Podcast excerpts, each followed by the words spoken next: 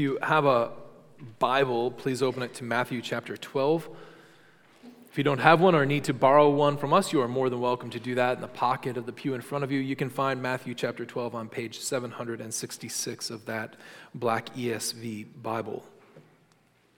Anyone who's lived for more than 10 seconds in this world knows that this world has got a lot of stuff to fight about politics and doctrine and sports, about morality we have no lack of things to debate, no lack of things to complain about, no lack of controversies to engage in. Yet, even with all of these available, and, and even at times necessary controversies, we are warned to be people who are slow and careful to enter into it. There's a number of people who have pulpits and pens who have TikTok accounts, Twitter accounts, who are willing to engage with any controversy that they can even smell from miles away. After all, nothing drives up clicks and views, nothing drives up money for those people quite like controversy. The making of money and fame is pursued as the real end, not the building up of the church. This is not to be who we are. Paul warns us in 1 Timothy 6 where he says, If anyone teaches a different doctrine and does not agree with the sound words of our Lord Jesus Christ and the teaching that accords with godliness, he is puffed up with conceit and understands nothing. He has an unhealthy craving for controversy and quarrels about words which produce envy, dissension, slander, and evil suspicions. It's without a doubt that that sort of unhealthy craving is amongst many today whether they are simply the intakers of such controversy, not even those who publish it, but just want to have it fed to them, or they are the ones who are feeding that particular sense of controversy. We are to be slow to enter into such things. That being said, there are times when we cannot avoid these things. It is necessary to enter into them. Up to this point in the Gospel of Matthew, Jesus has been largely unopposed by any of his enemies. There have been pointed questions. The lowering down of the paralytic and Jesus telling him that your sins are forgiven, elicited a response from the scribes and they said, Isn't this blasphemy? Or he's blaspheming by doing this. The Pharisees had questions about why this man of God was a friend of sinners and tax collectors. And yet, even though there were questions for Jesus, none of those questions blossomed into anything. We have a question asked by each of those groups, a response given, and then nothing. No lingering controversy, no flaring up of wrath and anger and contention, none of it. That is about to change. The controversy that starts here in chapter 12 will escalate at an alarming rate, not only within chapter 12, which it does, but then even up until the ending of Jesus' life at his crucifixion. Nevertheless, what we find is that Jesus because of the nature of this controversy, which we'll talk about, has no option but to engage in it, because to not engage in it is to condemn the people who stand before him. Matthew is here writing not to provoke us to engage in controversy, but to help us see the kind of controversies maybe that we should engage in, but also see the importance of what the whole controversy in Matthew chapter 12 is about. I hope that we can learn much from it about not only doctrine, but the way in which we practice that doctrine. Read with me, if you will, from Matthew chapter 12, beginning in verse 1. Here, the word of our God says this At that time, Jesus went through the grain fields on the Sabbath. His disciples were hungry, and they began to pluck the heads of grain to eat. But when the Pharisees saw it, they said to Jesus, Look, your disciples are doing what's not lawful to do on the Sabbath. He said to them, Have you not read what David did when he was hungry? And those who were with him? How he entered the house of God and ate the bread of the presence, which it was not lawful for him to eat, nor for those who were with him, but only for the priests? Or have you not read in the law how this, on the Sabbath the priests in the temple profane the Sabbath and are guiltless? Well, I tell you, something greater than the temple is here. And if you had known what this means, I desire mercy and not sacrifice, you would not have condemned the guiltless, for the Son of Man is Lord of the Sabbath. And he went on from there and entered their synagogue. And a man was there with a withered hand, and they asked him, Is it lawful to heal on the Sabbath? So that they might accuse him. He said to them, Which one of you has a sheep? Who has a sheep, if it falls into a pit on the Sabbath, will not take hold of it and lift it out? Of how much more value is man than sheep?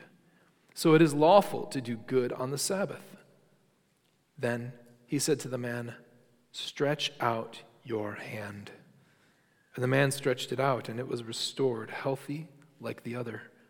But the Pharisees went out and conspired against him how to destroy.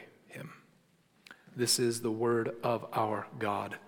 This morning, I'd like to bring forward just two things for your consideration. The first being good doctrine, simply good doctrine. Before we get to the, the meat of this controversy, we need to talk about what the controversy is really about. It's quite possible for a number of people, not only in here, but around the church, anyone who opens the passage of Matthew chapter 12 and begins to read for their daily devotion, to hear that it's about the Sabbath, to understand that Jesus is talking about this one special day that the Jews had set aside, and to realize that we don't talk about the Sabbath quite the way they do to read through this passage and to come to the conclusion that the meat here is just the fact that Jesus is setting aside the Sabbath as completed or as different now, or that we handle it in, in, sort of a different manner than the Jews did, and to really think no more of it than that. After all, most Christians, I, I don't think, really understand what the Sabbath is or how to deal with it. This includes Southern Baptists, especially Lifeway uh, our sort of research arm of Lifeway and the Southern Baptist Convention, uh, back in 2015, held a study in which they found that of church going people, and I'm not sure exactly how they define that, maybe people who went on average once a week to religious services, um, church going Christians, 79% of those people said that they take a weekly Sabbath rest, and they do that by going to a worship service. Now, I'm going to assume that the vast majority of that 79% do not go to a Saturday service because that's when the Sabbath is. The Sabbath is not the Lord's day, and there is nothing in the New Testament that declares that the Sabbath has just been like bumped up a day to Sunday, or actually, it's not bumped up a day, bumped back six days to Sunday. That's not what's happened. The Sabbath is the last day of the week. That's Saturday. That has never changed. So Lifeway doesn't even know how to ask the question correctly. That's how lost we are, and it doesn't seem like anybody like corrected them. So this is not a time when we come to this and say, well, we handle Sundays a little bit differently. No, you don't handle Sunday. The, the, the holy day of the week, the Sabbath, as it were, was Saturday. This is why, because it's holy and set aside, they play college football on Saturday, right? Because it's, not. Just joking. So we don't know how to handle the Sabbath well, anyways, but even if we did, this controversy, because we think of the Sabbath wrongly, we come to this and think that it's just supporting our conclusions about the Sabbath. But even in Jesus' response, he makes it clear that it's about much more than just the Sabbath. In our passage, Jesus has the Pharisees approach him because his disciples are plucking and eating the grain on the Sabbath. They're walking along, they're popping the heads off the grain, and they're eating them. And the, the Pharisees look at him and say, Hey, that be work. It might be an incredibly small amount of work, it might be meaningless amount of work, but that's not the point. The point is that that is work and they shouldn't be doing it. And you'll notice they go to Jesus and they don't go to the disciples with this problem because Jesus obviously saw him. He's their teacher, he's their rabbi. It's his responsibility, really. And so they're, they're kind of asking him, why is it that you're allowing this to happen? They see and they know that he approves. Now, as a side note, just to talk about the larger sort of scope of Matthew at this point, I want to draw your attention to something. When Jesus sent his disciples out on mission, he gave this long, exaggerated, uh, exaggeratedly long, I think, uh, discourse on the persecution and oppression that they were going to face as they went out. And he warned them about the, the fact that people were going to haul them before uh, the, the state, and they were going to haul them before princes and principalities, and they were going to be judged and oppressed and maybe even killed. And Jesus puts this forward before them. But Matthew doesn't tell us anything about that stuff happening to the disciples. He never mentions any of it happening to them. Jesus talks about it like it was a foregone conclusion that this is going to happen, and Matthew says nothing about it happening. The only person that comes out of that, entering into persecution at all, is Jesus. It's almost like Matthew is saying somewhat coyly, Jesus suffers in their place. The very suffering that was to go to the disciples doesn't go to them, but instead comes upon Jesus. Even here, the problem is with them breaking the Sabbath, not with Jesus breaking the Sabbath. Nevertheless, Jesus seems ready and willing to answer this question, and so he responds with three particular examples from the Old Testament. The first is David. The David example is very strange. David, at this point in time, was running from Saul, hiding in caves, and anyone who's ever been on the lam, I don't speak from experience, I wasn't holding anything from you guys, but if you've been on the lam, as far as I can tell from television, uh, it means that finding food and water and shelter and the provisions of life are much, much more hard to come upon.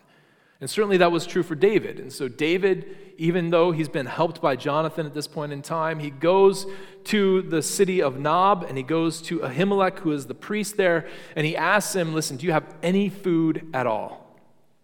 And Ahimelech says, Well, yeah, we've got the bread of the presence. And David says, Okay, that'll work. And David takes it.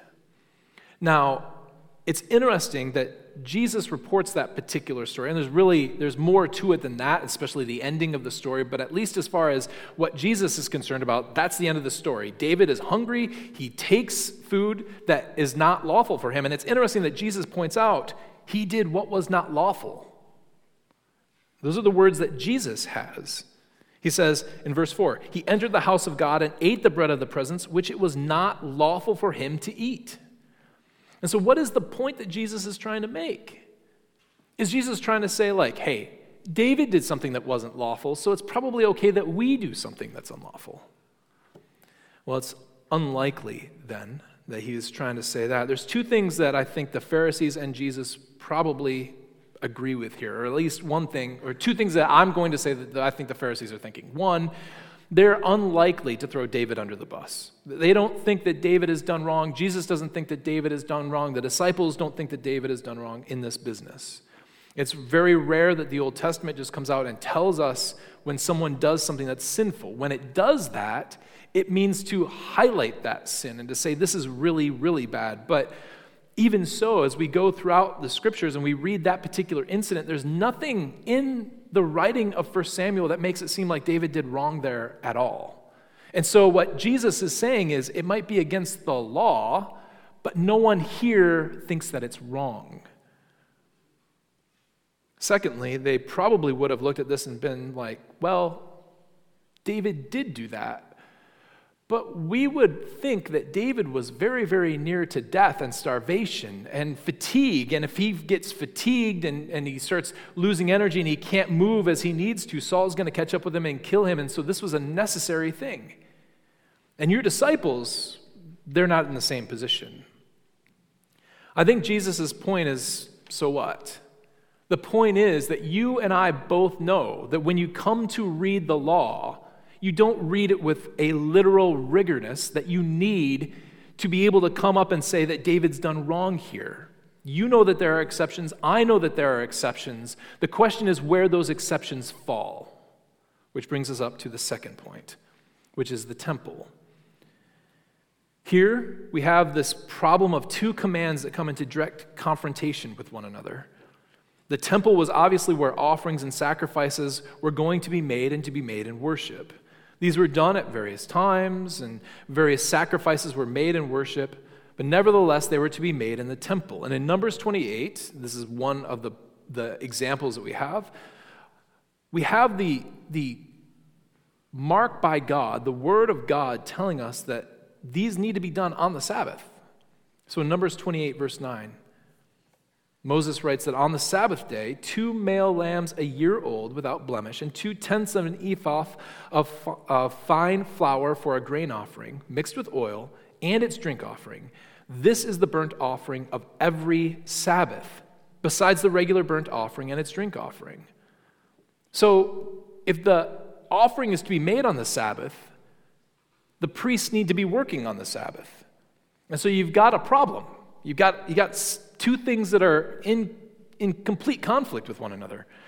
Either you can place the Sabbath regulations aside and allow the temple to do its work, or you can put the temple's work aside and uphold the Sabbath, but you can't do both. What Jesus says. Don't you know that quite clearly the temple regulations are more important because God tells us to have the priests do work on the Sabbath. So, even in God's understanding, there are weightier matters of the law, more important matters of the law, and lesser matters of the law. If we have two conflicting things, we have to figure out which one is more important. And for the Word of God, it's quite clear the temple is more important. This allows Jesus to sort of drop the hammer, as it were. And he says, You are concerned about the keeping of the Sabbath, but you're not in the temple.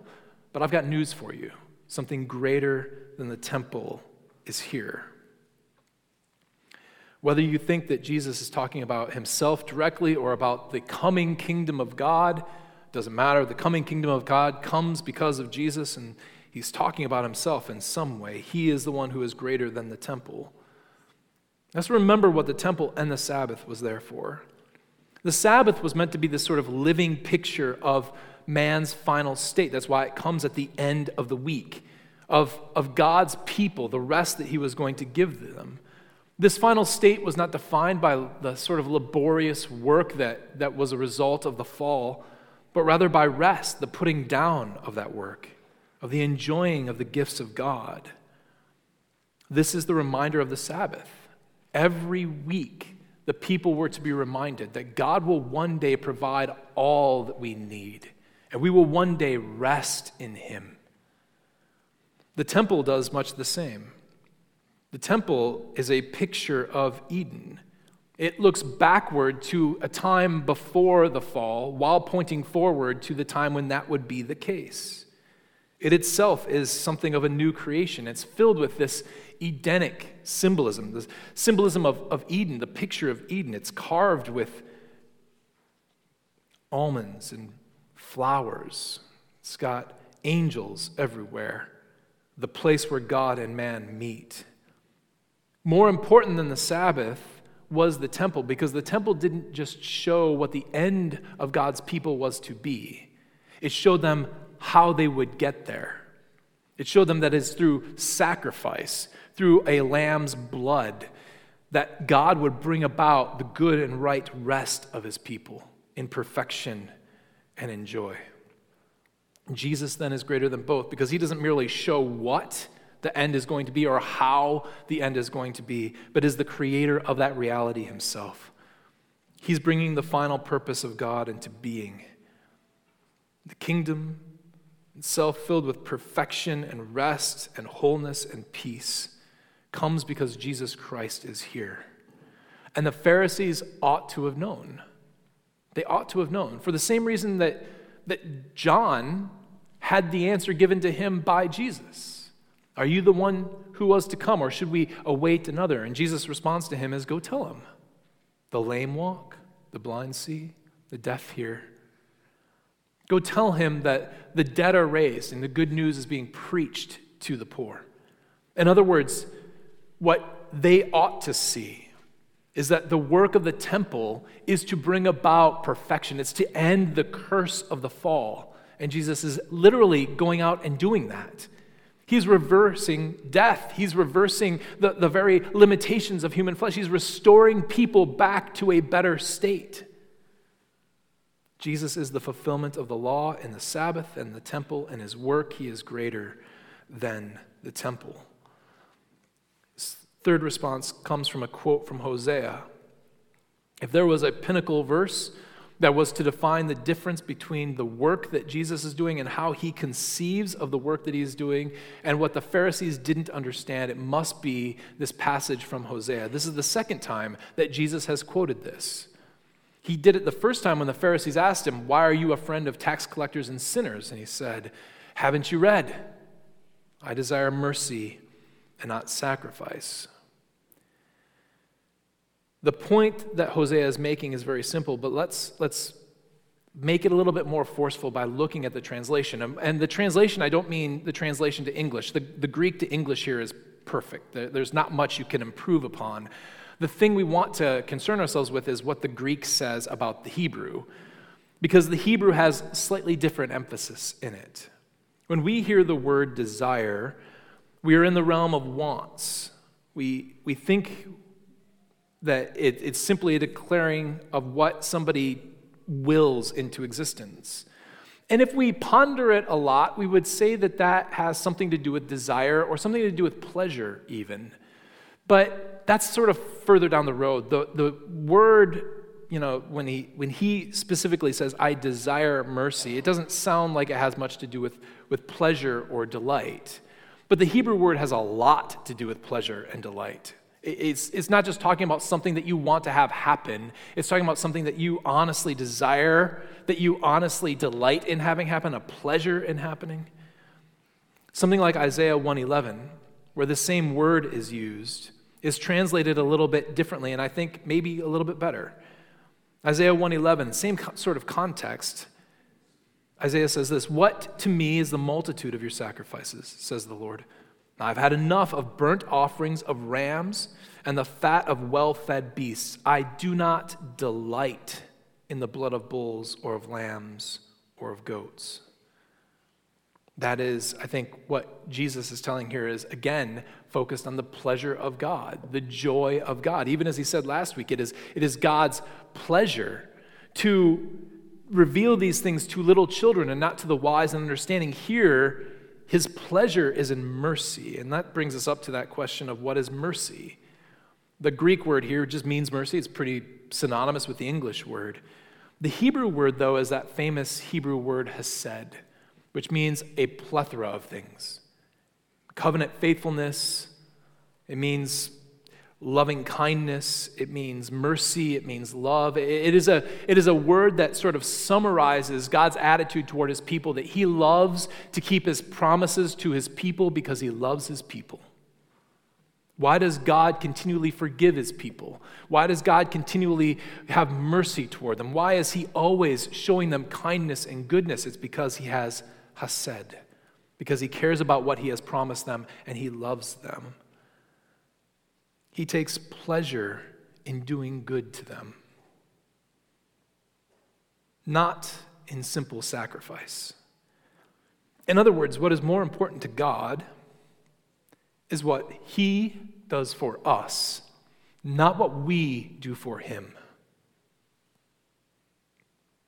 And in that simple designation, honestly, we see the real problem that the Pharisees are going to have and, and we have throughout the entirety of the New Testament. The problem is that we don't understand who God is. The problem here is not really, in the end, about the Sabbath. It's not about what day you're allowed to take off and, and the definition of what work is. That's not the problem. The problem is an understanding of God Himself. This is why Jesus must engage in this because they don't understand who God is. They, they fundamentally don't understand who He is. They see the law functioning as a tool for us to please God, a way for us to come right with God, something that we offer in obedience to God. But Jesus, I don't think, sees it that way. Rather, He sees the law as a gift from God for good. He sees it as a gift for us to help us, to do right by us to make us flourish in this world, to give us direction and aid. The competing understandings of God Himself in this are very clear. Jesus sees God as a God of gift. He is a God who gives, He's a God who cares, He's a God who loves. The Pharisees see God as a God of demand. He is a God who requires, he is a God of standards and of judgment of right and wrong, and therefore they treat the law the same way. We've got to be careful. It's not that the Pharisees are wrong that these things are present in God. They make the mistake in placing the major for the minor. How do you define who you are? I, you can define who I am. Define me by the fact that I'm a pastor, I'm a husband, I'm a father, I'm a college football fan, apparently. I'm a hater, if you wanted to do negatively, I'm a hater of peaches. This is fine. All those things are true, but none of those things are who I am in the, in the end. They, they don't, they, they can be true statements, but not actually hit at the center of what I am. I, most centrally, am a Christian, somebody who has been redeemed by the blood of my Lord. Does that mean I'm not a pastor? No, I'm, I'm a pastor. It's who I am. But being a pastor does not define who I am. Being a husband doesn't define who I am. If my wife were to die, Lord, hopefully not. If my wife were to die, I would not cease to be myself. I might lose something, would lose a great thing, but I, I wouldn't stop being who I am. If Jesus was shown to have not gotten up out of that grave, I would be not who I am. So, who is God? Is God fundamentally in the center of who He is? A God of gift and giving, of kindness, of mercy, who, even in the law, seeks to do good to us? Or is God a God of demands, who is righteous and wrathful and angry and frustrated? who does nothing but show that with the way he punishes men and women for their trifle little problems that they have in life. Two distinct ways of thinking about God that are not compatible at all, that only find their flaring point in this little thing called the Sabbath. Not because it is the most important issue, but because it is simply the one that causes ignition the outcome of all of this is a necessarily misplaced theology, which leads to a wrong understanding of what we ought to do. Which brings us to our second point, which is good deeds. We have good doctrine, we will get good deeds. We have bad doctrine, we will get bad deeds. He goes on from there and he enters into their synagogue. Now, there's a word in the KJV which would come through, which they always translated, but a number of, of modern English translations drop because it just becomes sort of overbearing. It doesn't do anything in English. It's the word behold. And so Matthew would say, He went on from there and entered in their synagogue, and behold, a man was there with a withered hand. They, they are happy to see the man with the withered hand there because they want to accuse Jesus. They, they just wrap your mind around this. They want him to heal the man. They believe he can heal the man, and they want him to do it so that they can call him evil, right? So, again, humans led by emotions, not by rational thought, they're trying to accuse him. They're so, somehow like, they're, they're glad, it's almost like they've spun a trap on him. But it's not like, it's not like 3D chess or anything. It's the kind of trap where, you're like, hey, I bet you won't lick that frozen pole outside, right? Like, it's a double dog dare you kind of thing. Because they look at him and they're like, hey, here's a man with a withered hand. You're going to heal him on the Sabbath? But the deal is, I, I like that word behold here because the trap and the accusation isn't on Jesus. Jesus has placed it there for them because he's going to accuse them. It's almost like it's almost like Matthew is saying, Well, wouldn't you know it? They walked into a synagogue, and who was there but a man with a withered hand? I wonder what's going to happen now. What happens is obviously this non life threatening injury, which is obviously not life threatening. It, it, it could have been put off for the next day. It would have cost this man an incredibly small amount to wait seven or eight hours until the Sabbath was over for Jesus to heal him. 6 p.m. on that day, Jesus could have healed him. No one would have cared. Nothing would have happened. The Pharisees would have been happy. The man would have been happy, would have had both hands working again. Everything would have been great. Literally, no skin off his back, and it would have saved Jesus a bunch of trouble. Which shows just how important this was to Jesus. He asks a straightforward question. Whether he's talking to all of the people or there, specifically to the Pharisees, doesn't really matter. If you have a sheep, falls into a pit, what are you going to do? Now, regardless of how the Pharisees answer that, I guarantee you how everyone else answers that. They would have said, Well, I would have looked left, I would have looked right, made sure that no Pharisee saw me, and I'm getting into the pit and getting my sheep out. And the Pharisees might maybe are going to stand on their principle and say, I wouldn't have done that, but Jesus is the way he says it, it's kind of like, yeah, yeah, you would have gone in and gotten your sheep. The point is that everyone knows that you're going to go and get it out. I think that he's talking to all of the other people there, and I think he's saying these people understand the Sabbath better than you do because they would go in and get their sheep.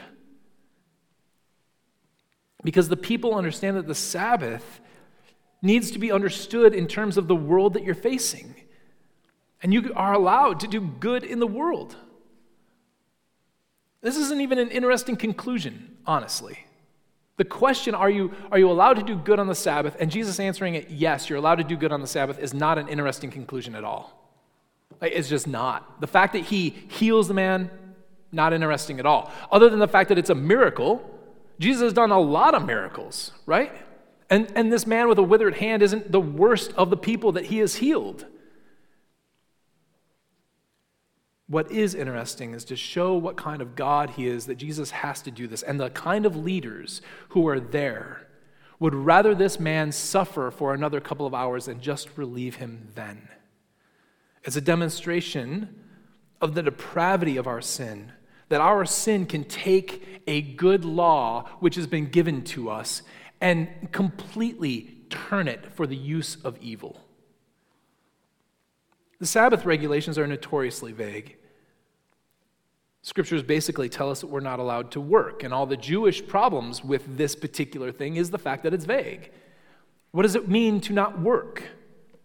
I mean, I think that we would look at people plucking the heads of grain and not call that work. But the Jews didn't know how to define it. They wanted to keep the law. They, they needed to keep the law because God was a God of demand. He was a God who necessitated obedience from his people. And therefore, we've got to really define accurately what work is but it's vague. What does the commandment actually say? Exodus 20. Remember the Sabbath day to keep it holy. Six days you shall labor and do all your work, but the seventh day is a Sabbath to the Lord your God. On it you shall not do any work. You, or your son, or your daughter, or your male servant, or your female servant, or your livestock, or the sojourner who is within your gates. And when you read that, you are very clearly pushed to the conclusion that it isn't just for you, but that it is for those who have others who can work around them. That you are to guarantee their well being as well and their rest as well. You can't say, Well, the Lord has called me to rest, so son, go do labor for me. Six days, I will make my son do everything that I want him to do, but there's one day you can't do that, and that's on the Sabbath, right? And so it is, it is a way for the powerful to not abuse those who are under them, to show that there will be a day when everyone in equality will take their rest. The Pharisees have changed this good thing into an absolute burden for people. They have changed what was meant to be a rest and a kindness and a goodness of God demonstrated through the law into nothing but a crushing burden. And again, the real problem here has nothing to do with the healing of Jesus. Up to this point, the Pharisees have uttered and mumbled nothing about the teaching of Jesus or the healing of Jesus. Nothing. They have no problem with him healing. They have no problem with him giving sight back or healing withered hands. They've got no problems with his teaching so far. They have none of it. Again, they enter into this entire discussion thinking that Jesus is going to heal the man. Their whole plan relies on Jesus healing the man.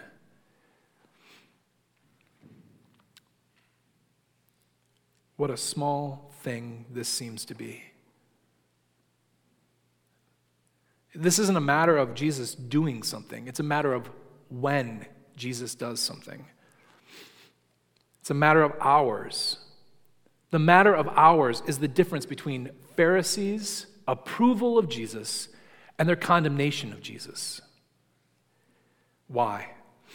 Because in those hours, however many they might be 9, 10, 3, 5 in between those hours lies the insurmountable gulf in the difference between who God is and who they make him out to be.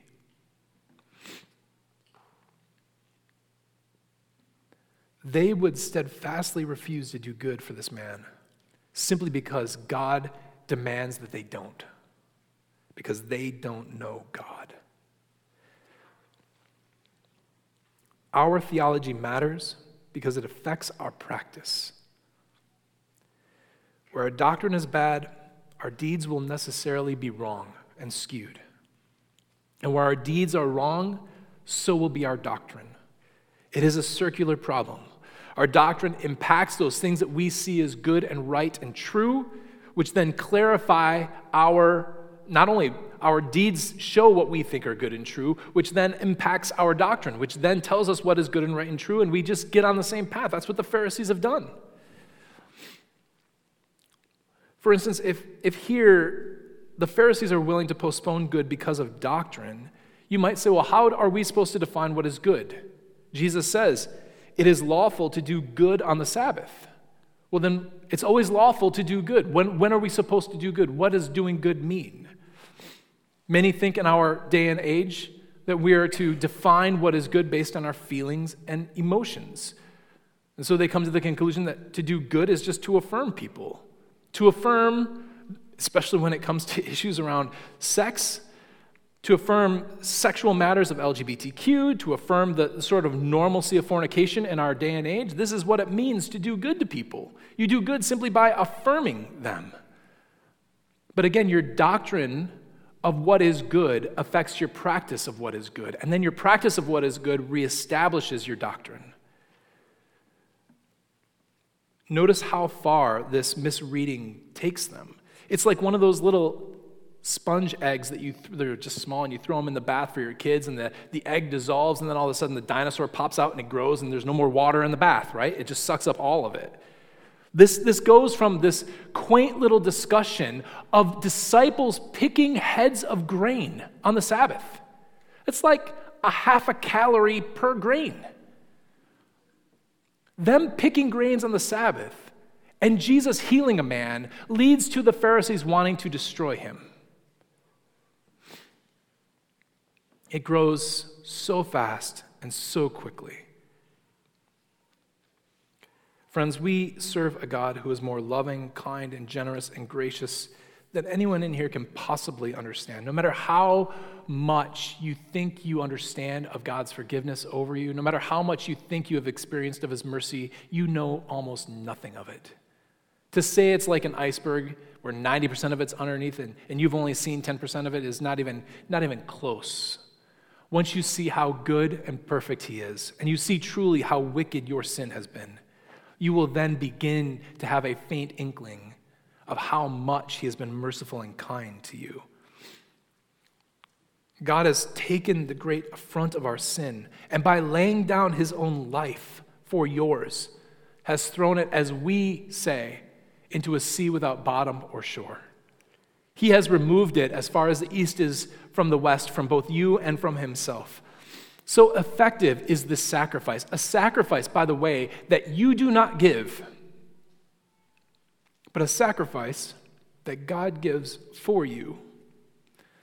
That the very God who sees all of you as you truly are, who knows the very bottoms of your hearts and every idle word that you've ever spoken, every thought that was so vile that not only should you not have thought it, but even you know better than to speak it out loud.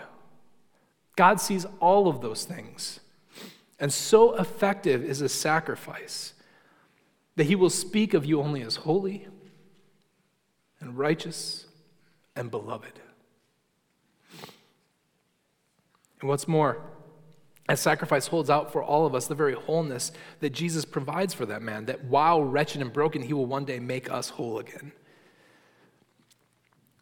The works that that God then gives to us are not duties and labors that we are forced to do, they are themselves gifts. opportunities to display the love of Christ to a dying world, to speak of the just immense love that has been shown to us.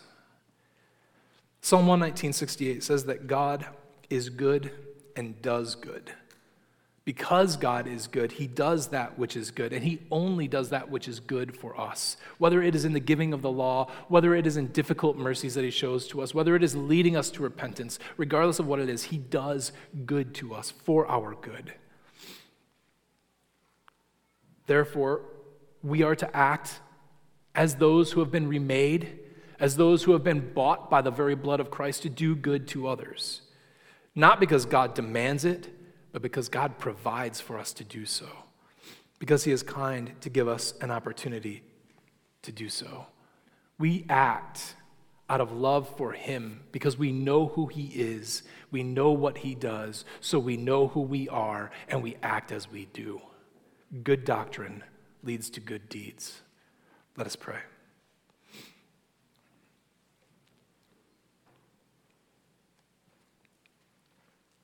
Our gracious and mighty God, your goodness to us is evident and abounding. And although we are unworthy of any favor at all, you have poured out upon us blessing and goodness, grace and mercy in your Son, Jesus Christ.